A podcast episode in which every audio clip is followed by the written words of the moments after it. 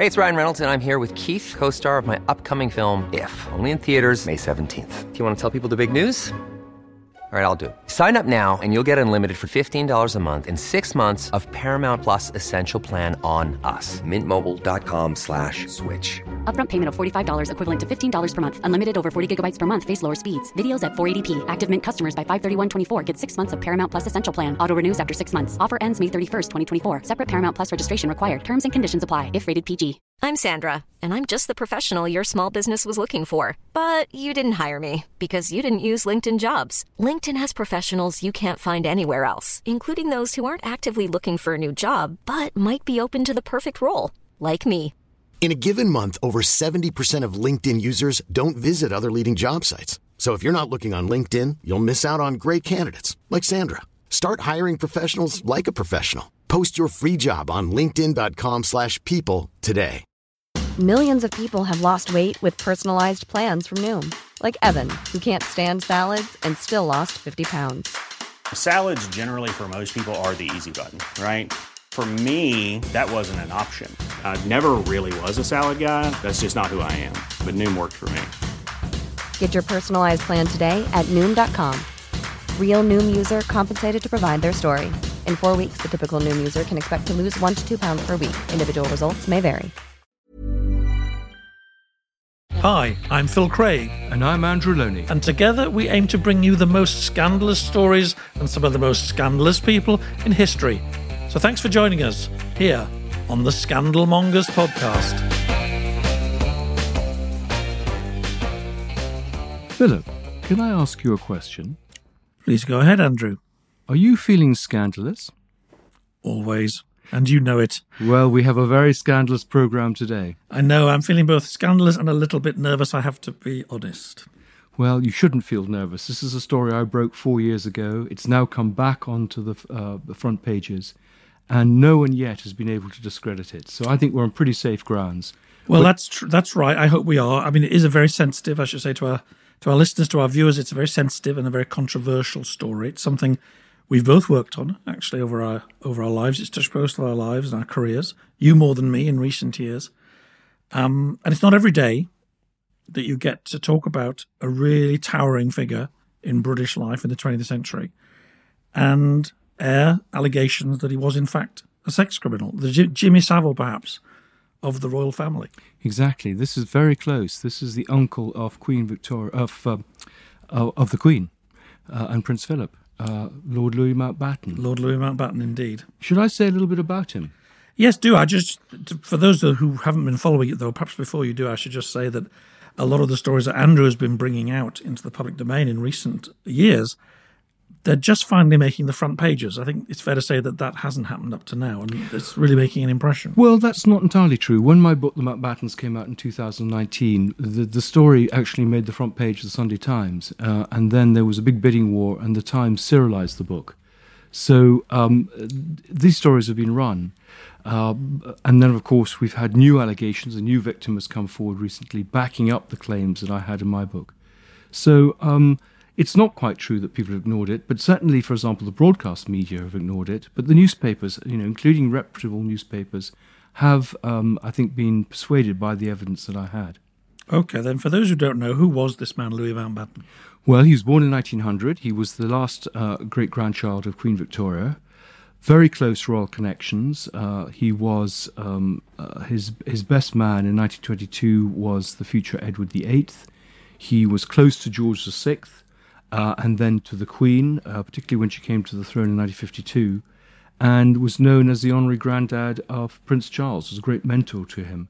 But he also had an amazing public career, which stretched from uh, being uh, chief of combined operations during the Second World War, mounting the Dieppe raid, being the supreme Allied commander in Southeast Asia, eventually being viceroy of India, the last one, and then going on to be the first Sea Lord during Suez and the chief of defence staff. So it's a pretty glittering career. Yes, and he had a glittering circle of friends. He wasn't just a friend of the royals, he was a friend of film stars, top politicians, and he was a global celebrity. Yes, he was. I mean, very, very well known in the States. He had his honeymoon in the States, in fact, stayed with Charlie Chaplin and made a film with him on that trip. But uh, as you say, everyone from Noel Coward through he knew. So everyone in showbiz, politics, uh, as well as the armed services. Uh, and, and I suppose he was very keen, for example, on Princess Grace of Monaco, all those sort of international royals. It's funny, though, anybody who's done any work on the Second World War, um, and I've done a lot, it's, it's not hard to find people who are quite critical about his conduct and his judgment throughout the war. Um, well, I think he's a very interesting character because he has various was... ships sunk under him, and some say that's because he wasn't particularly good at being captain. Maybe that's unfair. Obviously, the Dieppe raid was a famous disaster, and he was accused of being more interested in the publicity than the military detail. And um, it led to an awful lot of bad feeling, especially in Canada. Well, I mean, Kelly, you know, he was sunk under him. Um, I mean, I think that he can't be blamed for that, but he certainly uh, ignored uh, instructions often. Uh, people were captured because he didn't go and rescue them in time. Uh, one of the, sh- the, Kelly was torpedoed with 28 sailors killed when he ignored instructions and instead of being court-martialed, he was given the DSO. So he was a manager, very, very skilled at, at, at, PR. He actually had PR people working for him. And you're right, the Dieppe raid was spun, total disaster. You know, 90% of the troops captured or, or, or killed there. Um, and that was just a case of bad planning, and, and, and the whole plan kept changing. And he kind of was left holding the baby. I'm currently researching a book on the end of the war. And I have to say, as Supreme Commander, he was much admired, certainly by Slim and the 14th Army. He fought hard for them to get the resources they needed. So that's a big tick. And it's probably because of that that he got the Viceroy job in India at that critical time with partition. Well, it wasn't going to be partition, with independence looming. Yes. And the decisions he made then, of course, were perhaps the most controversial thing of his own of his whole life. Absolutely. I mean, I think his role in Southeast Asia was was was pretty much admired, and because he took a very pragmatic stand towards the nationalist movements, uh, Attlees thought he would be a suitable person to, to, to, to be the last viceroy. But there, you know, and again the debate continues whether he rushed independence, whether he needed to partition in the way he did whether he was totally uh, unbiased, I think are still questions being debated here in the 75th anniversary of, of independence. But my own feeling is that there would have been no country to, to give over if he hadn't done something drastic. It wasn't just him, others like Ismay were also saying, you know, the communal violence is so bad, we need to, to, to, to, to speed this process up. So during the war, during this period of great triumph and occasional disaster for Mountbatten, there are some allegations about his private life beginning to emerge, and, and you've done quite a lot of work in finding out about that. How did that, how did it first? Why did people start noticing these stories and writing them down? Well, it's very interesting that the, the stories only began to emerge after his death in 1979, after he was murdered by the IRA. And Private Eye were running stories, magazines in Ireland were running stories. And they were always seen just to be rumours. And so I began to investigate them and interview people who might know something about it. And what certainly emerged was uh, a quite separate issue that he was bisexual, uh, and people knew about it. This, of course, was a time when homosexuality was against the law, that people were being thrown out of the navy, including by him, for, for their sexuality. So he was a hypocrite. He was also a security risk. Uh, but also, what began to emerge, talking to people, um, was suggestions that he also had an interest in young boys. And I think the real breakthrough was to get his FBI file uh, and there was an interview with a woman called Lady Decies. And when, when and why were the FBI looking at him?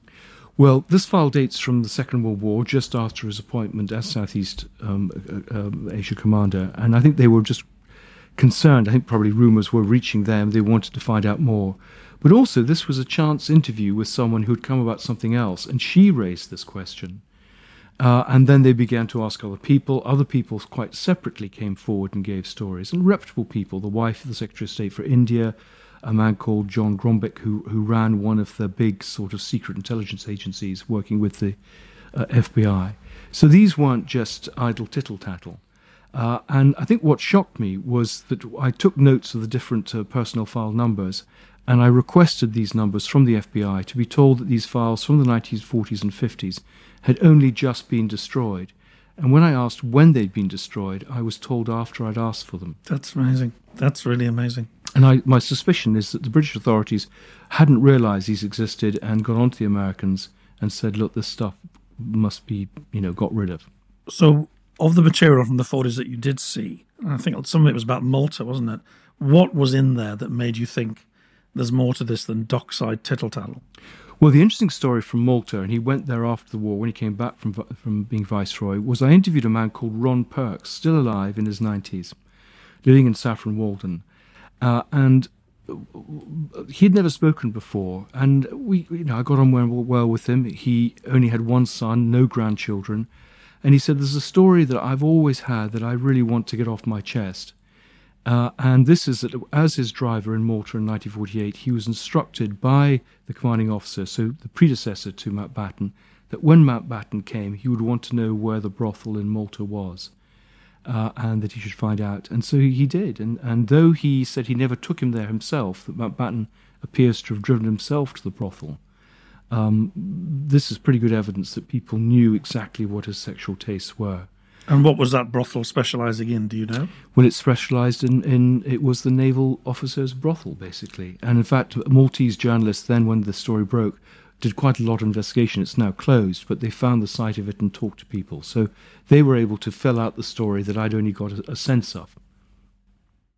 I wonder why the FBI were gathering this information, though. Uh, uh, Did they think he was an intelligence leak, risk of a blackmail or a well, compromat or something? I think like what we've got to remember: the FBI collect a lot of information. It, it's information that comes in sometimes by chance, uh, uh, as in some of these cases. They're not tasked sometimes to find things, uh, and this information isn't necessarily true. It's what people have told them. But I think the fact that these reputable people said things when they were being interviewed about something else suggests that there's some uh, truth in it, um, and you know, I think the fact that these files were then destroyed, having got you know the the, the, the numbers, again is rather suspicious. But you know, it's only one source. But one of the other sources was a man called Norman Neild, who'd been his driver during the war, who, after the Spycatcher book came out, did um, said, "Well, I've got a better story than that." And he actually went to a New Zealand paper and said, "I used to take him to uh, be his driver and take him to some of these, uh, basically." Take him to young boys and girls or bring them to him.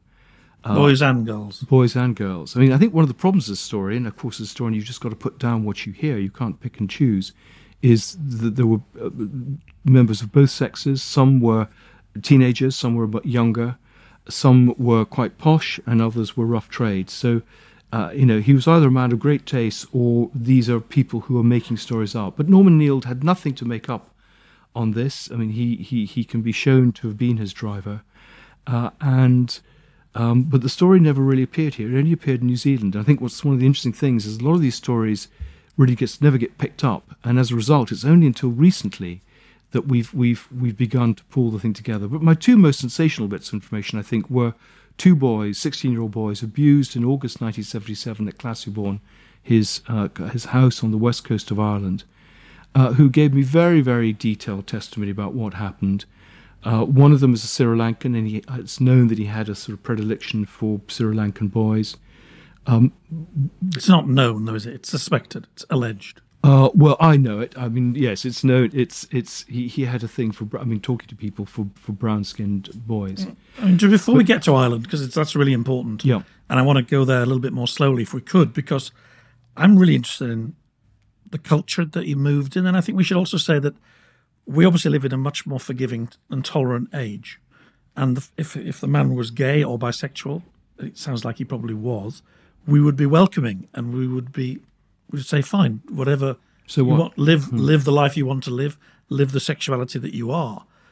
But I think it's also worth pointing out. I think that to be gay in the 1940s and 50s and indeed 60s was to be involved in something illegal and so, therefore, a lot of men who were gay tended to operate in a slightly illicit underground way. And if you look at the diaries of someone like Chips Channon or books about Driberg, there's a circle of quite wealthy men who were living an underground lifestyle because of their sexuality. Now, it's clear from the way that they tell their own life stories that a part of that sometimes was going somewhere like Morocco, where for some of them, the thrill was to get underage children. They may not have thought it was wrong. They may have thought they were just boys who were exploring their own sexuality, but we would call it rape. We would have been called rape then. We'd still call it rape today. So I guess what I'm saying is when we talk about Mountbatten as a as a bisexual man, that's not a criticism of him at all. It's just when it's when he he was got to if if he didn't get involved in that world, that world led towards temptations that were illegal then and still and, and rightly still are illegal now. Uh, I think the interesting thing about the bisexuality is that in some ways he was quite open with a lot of people. Indeed, those people in those circles like Noel Coward and Tom, Tom Driberg. You know, clearly it might have prevented his, held his career back. But the point is that, you know, senior officers knew about it and turned a blind eye. And that's fine, but it didn't happen to other people. And I think, you know, he was a hypocrite because he was punishing people for the very innocent sexuality that he himself no, enjoyed. One, one thinks of, um, you know, what happened to or Turing and others. Alan Turing, for yeah. example, you know, a middle class man didn't have the connections that that um, Mountbatten had. I mean, the irony, life was destroyed because he was gay. Yeah, and the irony, of course, was that it was always seen to be a security threat. But you know, clearly, if it had been open, then there wouldn't have been a security threat. But I mean, again, there's stories which I didn't put in the book, and I haven't been able to corroborate that he, in fact, had been blackmailed in effect uh, by the Russians. They had a spy called Admiral, um, and this was over his his secret um, uh, double life. Well, let's move to Ireland now, and something that I worked on as a journalist in the 1990s as a extraordinary scandal. Even to this day, it's not resolved. And it, it does. You've brought it full circle to Mountbatten, in fact, and that's the scandal of the Kincora Boys' Home. Um, I was lucky enough to work with some amazing journalists: um, Peter Taylor, Chris Moore, Neil Grant, um, in the 90s for the BBC. And we were able to look at this story in a completely new way. Just for those who don't know, Kincora was a boys' home. It was run by a man called William McGrath. He was involved in extreme unionist politics. He was also an abuser of the boys in that school. And it's known that he took them to other places to be abused and he invited guests, often well connected guests, to the house to abuse the boys. The stories are some of the most upsetting things I've ever had to read. Um, those boys were so damaged, and nobody would listen to them when they complained. That's the tragic part of it. They were so low down the pecking order. They were told they had to be grateful just to be given a roof and a plate of food. And they were accused of being liars and, yeah. and all sorts of things. It's a terribly sad story, but we did make some really big breakthroughs on it. In that there had been an inquiry because in 1980, I think the, it was closed down. The abuse went on for most of the 70s.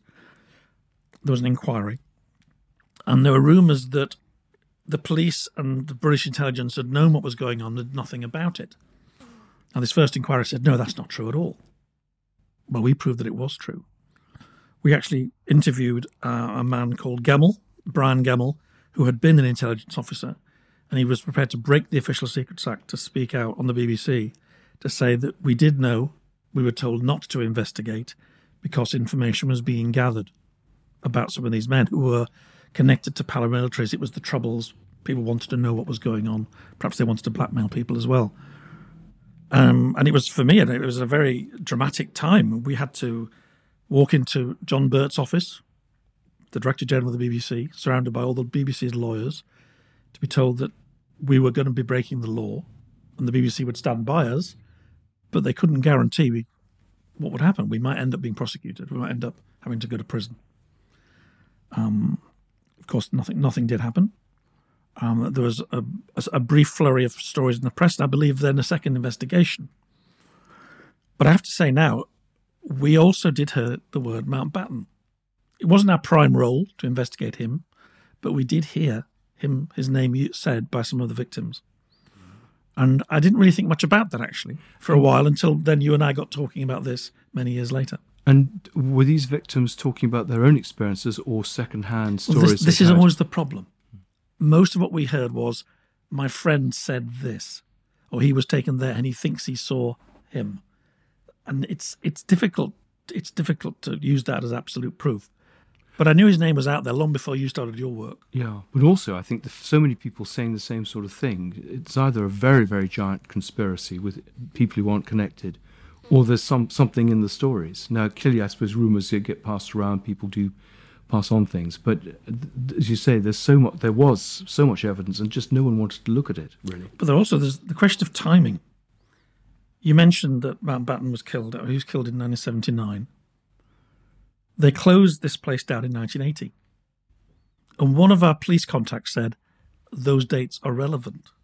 Again, just hinting sort of tempting us to go further, which we didn't at the time. Gosh, what a shame. Maybe one of the reasons, and there could have been many, maybe one of the reasons they didn't want to investigate the home disappeared. Well, it's very interesting that all the files connected with Mountbatten's death are still closed over 40 years later. Um, now, why, you have to ask. Uh, and uh, my experience with these two boys who were abused in August 1977, uh, as I say, at his home in west, the west of Ireland, one was brought from Kincora, one was brought from London. Okay, well, let's, because we're, we're, we're, rushing ahead, and I think people who don't know the story as well as us might be confused. It's possible to confuse ourselves too.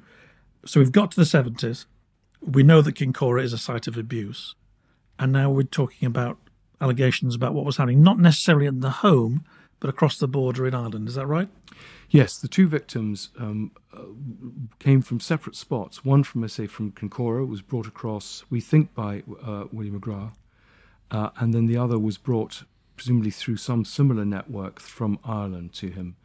But he only spent a few weeks each year in Classiebawn. They wouldn't have known that those actually it was those. Classiebawn is Mountbatten's house in Ireland. It's his home on the west coast of Ireland, yes, right. and and that is so they, it's very unlikely they would have known that he was that was the three or four weeks that he spent there um, in 1977. Now, after Mountbatten died, there were some biographies written, and the people who wrote those biographies were aware of some of these rumours, perhaps not rumours involving boys, but certainly rumours of his bisexuality, and by and large they were dismissed.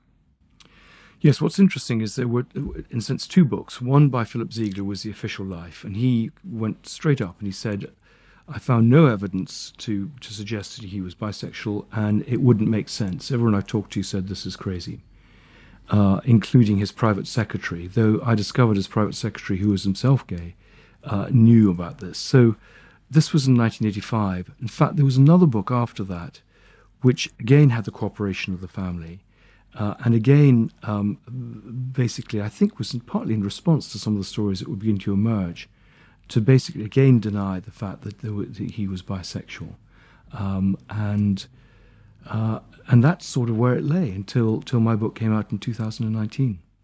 Private Eye did something, and Francis Wheen as well, did he not?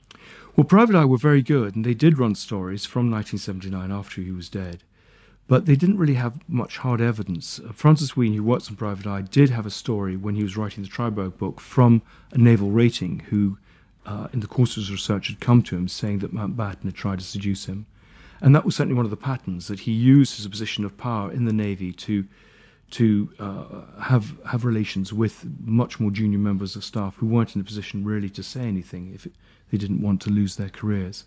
So that kind of all fitted, but uh, unfortunately, Wheen couldn't find the letter. It had been burnt in a fire at his home. Um, but yeah, there have been quite a lot of people who've come forward um, over the years with, with various stories. Well, isn't it, just to be that cliched devil's advocate, isn't it the curse of great men and women that people will make allegations about them because they think they might make some money or get some fame?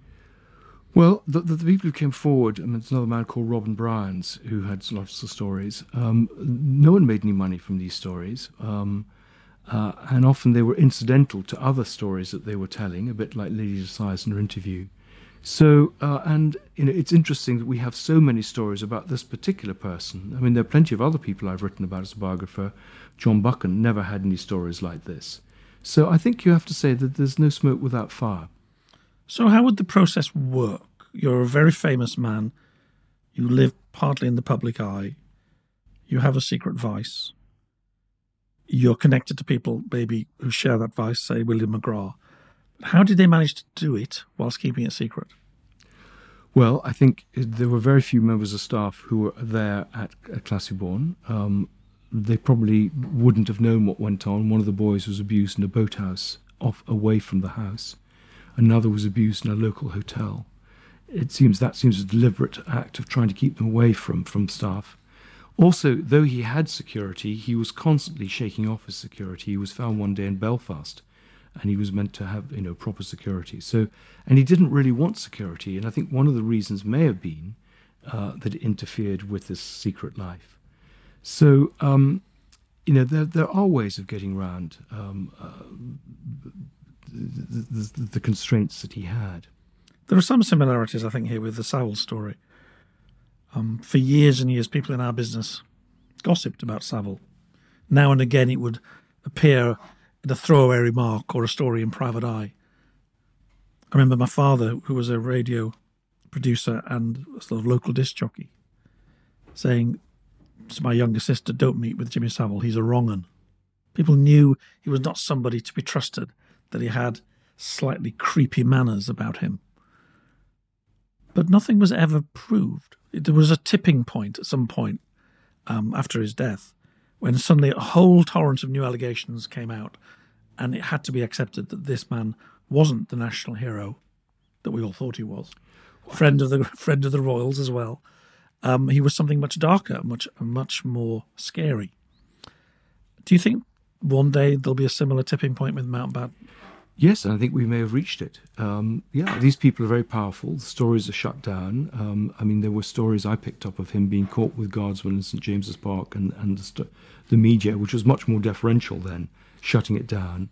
He moved in a very uh, in a society which a, group of people who were very loyal to him.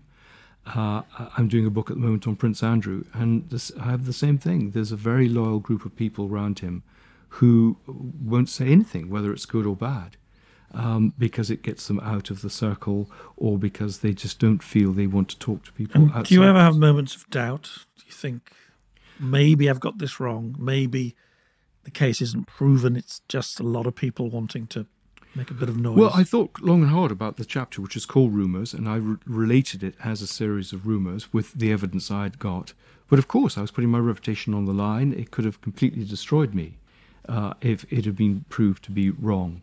Uh, and people have tried. I mean, members of the staff have come forward and saying, I never saw anything, it couldn't possibly have happened. But as I say, he didn't necessarily want them to see it. Uh, and also, we have plenty of evidence of people saying they never saw things happening who then did see things happening. John Barrett, his secretary, uh, you know, I knew full well, he knew full well he was gay um, uh, and denied that in print.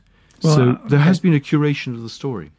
I guess the other thing that a um, tough minded friend or fellow podcaster would say is is there a danger of another Carl Beech here? That must hang over a lot of these stories. We all know that Carl Beech was a fantasist and he ruined the lives of many people.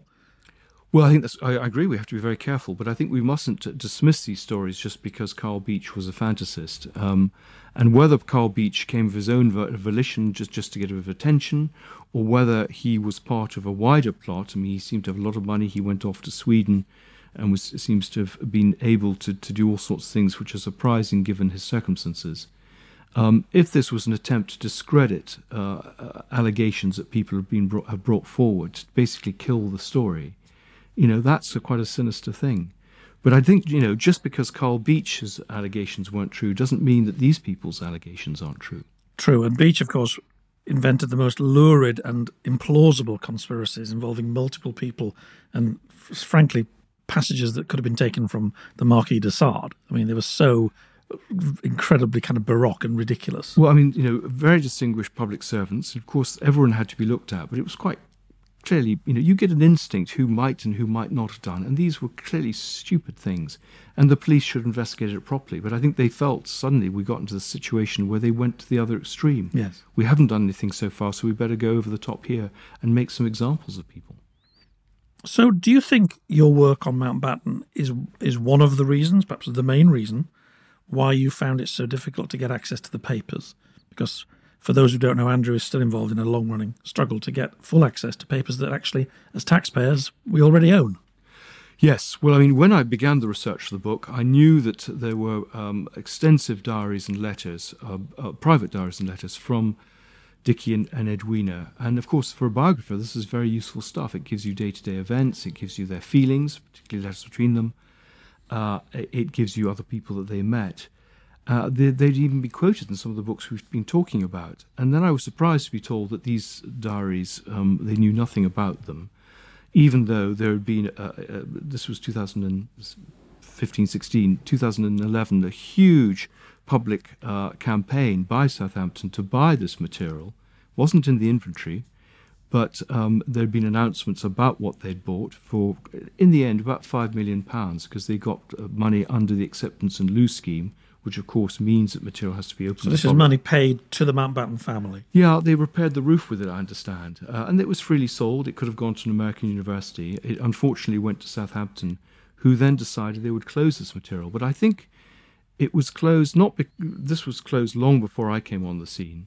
I think they just, for whatever reason, couldn't be bothered to, to, to, to release the stuff, even though they'd made a big effort to get money from public funds, including the Lottery Fund and, and, and Hampshire County Council.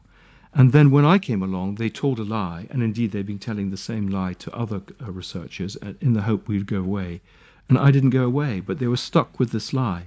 And then I think when they realized I was going to fight it, and then the information the commissioner, who is the regulator for information, ruled that they must release this stuff. It was brought to be seen. They appealed against that, and I think then then it was a personal thing that it would, they were determined to, to break me financially, so that as a lesson to others that basically you don't challenge these things. You know, you and in the end, what percentage of the papers did you get access to? Well, the extraordinary thing is, just before the hearing in November 2021, they released 99.9% of the material, over 30,000 pages. So for 10 years, they'd say the stuff couldn't be released, and wow. suddenly it all came out without telling us, without telling me or the lawyers. And it was all innocent. There was nothing there that would scare the horses. So it had all been a complete farce. Um, Do you think there's material that they're still holding on to which would cast a light on what we've talked about today? Possibly. Um, there are a hundred redactions, so very, very little. Uh, I think we may have some diary movements um, w- which would place him in Ireland at times. For example, w- a new victim has come forward who has a date or a rough date when he was abused. If we could put Mountbatten at that date in Ireland, that would help. But I think a lot of it is just is just secrecy for the sake of secrecy, and it's a culture I think this country suffers from. Well, we've talked before about the curation of history in this country and how hard it is to get access to the actual original documents. Um, but you did you find in taking on the university that it had any other impact in the rest of your life? Um, you, know, I, have I've heard people say, "Oh, Andrew's a real rebel now." So that's slightly surprising tone of voice because it wasn't how you were always seen by any means. No, no. I mean, you know, I, I uh, did literary biography and other books, but I think it, I, I was radicalized by by this research because I was being prevented from doing, you know, from telling the truth about the past by by cover-ups. And in some ways, it started. I did a book on Guy Burgess, a Cambridge spy. And his, I mean, people had known about his spying and covered it up, and they covered up Philby and, and, and other members of the ring and didn't prosecute them, partly on class basis. People who hadn't gone to Cambridge were prosecuted. And that sort of, that for me felt totally wrong, that there was one, rich, one rule for the rich and another for others. And this is the same thing. It's about entitled, spoilt people being given a free pass. Uh, and I think, you know, you don't need to be very radical to feel that that's, that's wrong.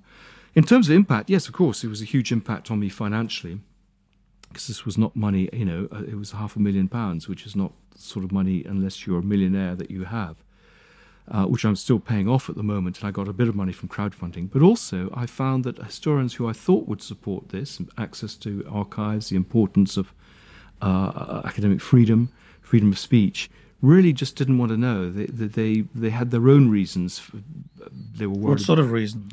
Well, they, I think they hoped they might get honours, they might get preferment in their job. Uh, was I was depicted as, as on a private crusade, even though this had all this all happened long after my book came out. I had no plans to, to do a new book. Um, and what did people say this to you honestly? Did they say, "I'd yes. like to help you, Andrew, but I can't, old boy"? Yes, yeah, absolutely. I had uh, I had someone who I went to for some money who said, "I'm a friend of Princess Anne," uh, and uh, I said, "Well, you can give the money anonymously." But I'm sure that Princess Anne wouldn't care less one way or the other on this. Um, I mean, other members of the royal family might. So people make up the most bizarre reasons not to get involved. I mean, others, I, I, know someone who was hoping to get an official life of one of the members of the royal family who distanced themselves, was in a position. But even organisations that you would think, like the Royal Society of Literature and Society of Authors, that would support something like this, a writer who was under some sort of pressure, really just didn't want to know. They just ignored it. And not a single historian has spoken out publicly and said this is wrong, written a letter to the paper, or said we've had a similar experience. So it's rather depressing that, you know, I've slightly felt I've been hung out to dry. And amid all this, you keep digging, and then, really, in the last few weeks, a completely new person, maybe you were aware of him, I don't know, has, has come forward to talk more about being abused and naming Mountbatten. Yes, the extraordinary thing is a man called Arthur Smith, who now lives in Australia, but was an 11 year old who was abused around the same time as these other boys. Uh, uh, went to a lawyer in Belfast. He was at Kincora. And he was at Kincora, exactly. Uh, I should have said that. I didn't know about the case until shortly before it became public. I, have never spoken to Arthur Smith. I didn't know his, about his existence. But he backs up very much the story of my two victims. Uh, and so this really has pushed the case forward. And what is he saying in detail? Well, that uh, uh when he a man was brought in, I mean, clearly he was very young. He was 11. Uh, he's pretty traumatized by it. I mean, we, we know that he has had mental health problems since. Um, but he's also signed affidavits many years ago, um, and his siblings have signed affidavits where he's talked to them about the experience. So it's not just he's popped up out of the blue. He didn't know about my book, uh, and he has, has said that his he was was basically raped by by Mountbatten, and he knows it was Mountbatten. And of course, this is always a big question. He may have been raped by someone, but it wasn't necessarily him. Is that he recognised the um, uh, the figure because shortly after the the, the rape, um, uh, he he saw something about him on television, and and we can now put those two things together. And why has he taken so long to make this story public? Well, I'm not privy to, to, to why um, uh, he's now come forward. Um, I think he's talked to. Uh, my understanding is he's talked to members of the family. He now he felt great shame. He now feels he needs to get it off his chest. He's a man in his fifties, um, and um, I think he, he he's it's a civil action which he's bringing against the Mountbatten family, but also against the social services in Belfast. And I think I have to say, it does the the details that he's shared and that I've read about it does remind me of some of the stories I heard when I did my program. Oh, interesting. Not necessarily anything to do with Mountbatten, of course, but there was a there was a way in which it worked. Right. And it was often you're taken somewhere, you're given a drink. Yep. Which is often lemonade, but it's got alcohol in it. Yep. Lemonade Drugs. and brandy was Mountbatten's tipple of faith. You think so? Oh gosh. And you know that would be to cloud your judgment, make you relaxed, and then you're told to be nice to this older gentleman, and do what he wants. And they also certainly they used, Mountbatten used to offer them candy. Who said that? That's the the, the, the, the Sri Lankan boy. God, that is a that is a upsetting. Slightly chilling, image. isn't it? It, yeah. is a, it is a chilling image, and you know one doesn't want to rush to judgment, and one is aware of people who've been alleged of doing things that they haven't. Um, but I guess the the bigger question is: now there's so much material out there. Where's the pressure for a proper inquiry? Well, I've been Kincora's had two, and I don't think either of them really were proper. No, they weren't. I mean, funny thorough. enough, I had a huge campaign to get access to Kincora files, many of which, which I mean, all of whom of which should have been released and still still closed. Uh, and after a big fight, they they did release them. They'd been completely what we call dry cleaned, weeded out. Uh, but what they did reveal was that they had very prescribed terms and they were very clear on the sort of judges that they wanted to, to deal with them. So it was a complete stitch up. Uh, and indeed, one of the, one of the boys that I interviewed, uh, Sean in my book, was asked to appear at one of these inquiries, the Hart inquiry. But he was he was it all happened right at the last minute. Uh, uh, you know, he was wasn't given a chance to even prepare his his his responses. And so, in exactly what we've had with the Mountbatten diary thing, material which we were disputing was lodged with my lawyers on the Friday before the Monday morning hearing, even though they'd had six months to do this, on a court order which they ignored. And so I'm afraid the, the, the government acts with complete sort of impunity in, in, terms of the way it operates. But I agree, we need a proper inquiry. I've been calling for the, the car logs for Classiebawn from August 77 when they were abused to be released. We know they exist. Uh, and, and this would it, prove that Mountbatten was well, there, it, and maybe cars came from Belfast. It, well, we know he was there, but it might show a Belfast number plate. Now, of course, we may get releases which have nothing, uh, and that may clear uh, William McGrath. It may be that another car was brought with, with other number plates, so it doesn't it doesn't. But it just helps um, with the story. But I mean, I've got a whole series of uh, FOI requests which go back six years with both the Garda and the Police Service of Northern Ireland, uh, which they've refused to answer. And this must raise questions. Well, even though I'm making a podcast with you called The Scandalmongers, I am probably one of those people that tends to believe in the cock up rather than the conspiracy, because to organise a conspiracy takes such a lot of effort. And that's why the Beech stories always seem so ridiculous to me, in that there were so many people involved. who, why would anybody want to go to all the trouble to make sure that all these documents are kept from you, that you're not allowed to, um, you know, the FBI files suddenly they're there, then they disappear. What's what's it, what's in it for them to justify such a big conspiracy? Do you think? Well, I don't think it's conspiracy. I think they're they're trying to prevent the truth coming out. But why? Well, because it's deeply embarrassing. You know, some of the stuff has come out. They didn't know about the FBI files. I suspect the reason the Americans were so honest with me was that they were appalled that they had been forced to destroy these documents. It's something that can happen under what's called Section 27 of the Freedom of Information Act. So this was the British government, but they couldn't quite say that. But they, so who who would have been in government at the time? Well, the Conservatives. But I don't think it's a party political thing. I think all governments do not like freedom of information. Uh, Tony Blair's, who brought, of course, the Freedom of Information Act in, said it was one of the biggest regrets that he ever uh, had. Oh, really? Uh, and Gosh. that he, he had wished he hadn't done it. And no, no parliamentary, major parliamentary party is in favour of FOI. In fact, we've gone backwards since the FOI came out. The only ones are possibly the, the, the, Lib Dems, but that may change once they get into government. So where are we now? And what's do you have reasonable hope that there might be a, an official acknowledgement that there's something here that deserves a large scale open investigation? Well, I mean, I, I, said I think we're at a tipping point. You know, I, we, Arthur Smith, this new victim, uh, has, there's still more material to be lodged with the courts. I mean, he's gone to a very reputable lawyer in Belfast who, who specialises in things.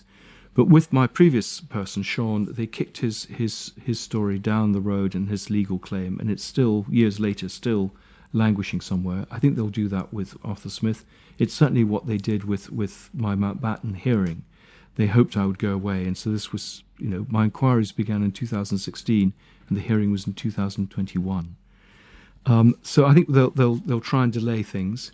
And all we can hope is a mixture of media and parliamentary uh, pressure and, and, and, and podcasts like this will force someone in government to accept that actually there has to be some truth and transparency.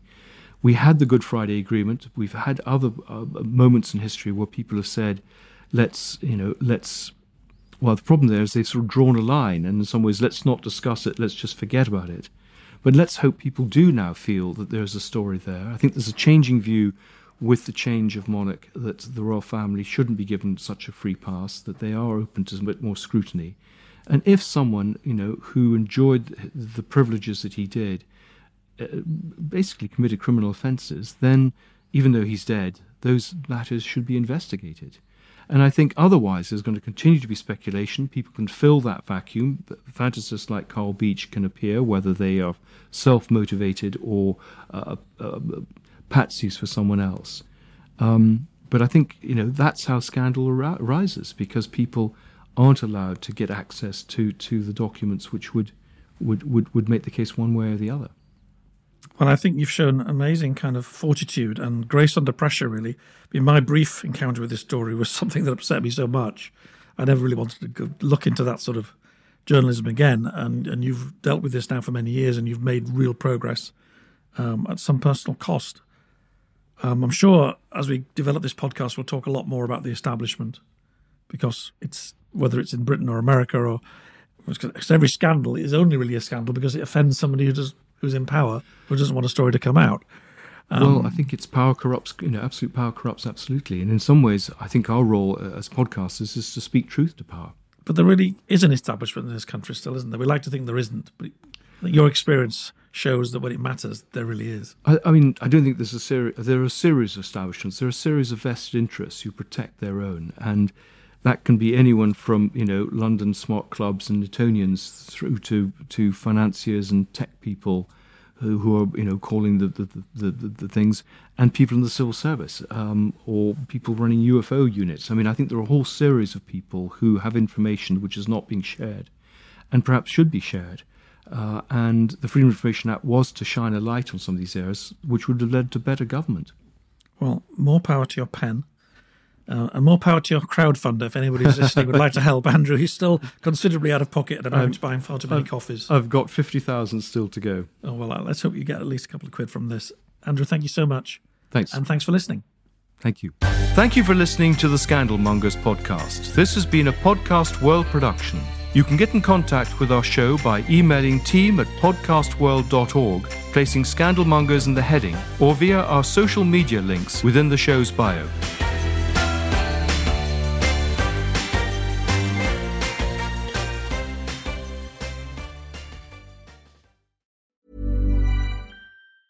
Want to get a chiseled look in the jawline? Sculpt and shape your jawline with added volume from Juvederm Volux XC. Juvederm Volux XC is an injectable gel specifically designed to be robust enough to improve moderate to severe loss of jawline definition. And it is the first and only hyaluronic acid filler approved for the jawline. Add volume to your jawline for a chiseled look with Juvederm Volux XC. For important safety information and to find a licensed specialist, visit juvederm.com. That's J U V E D E R M.com. Not for people with severe allergic reactions, allergies to lidocaine, or the proteins used in Juvederm. Common side effects include injection site redness, swelling, pain, tenderness, firmness, lumps, bumps, bruising, discoloration, or itching. There's a risk of unintentional injection into a blood vessel, which can cause vision abnormalities, blindness, stroke, temporary scabs, or scarring. Talk to a licensed specialist to find out if it's right for you. Visit juvederm.com. That's J U V E D E R M.com.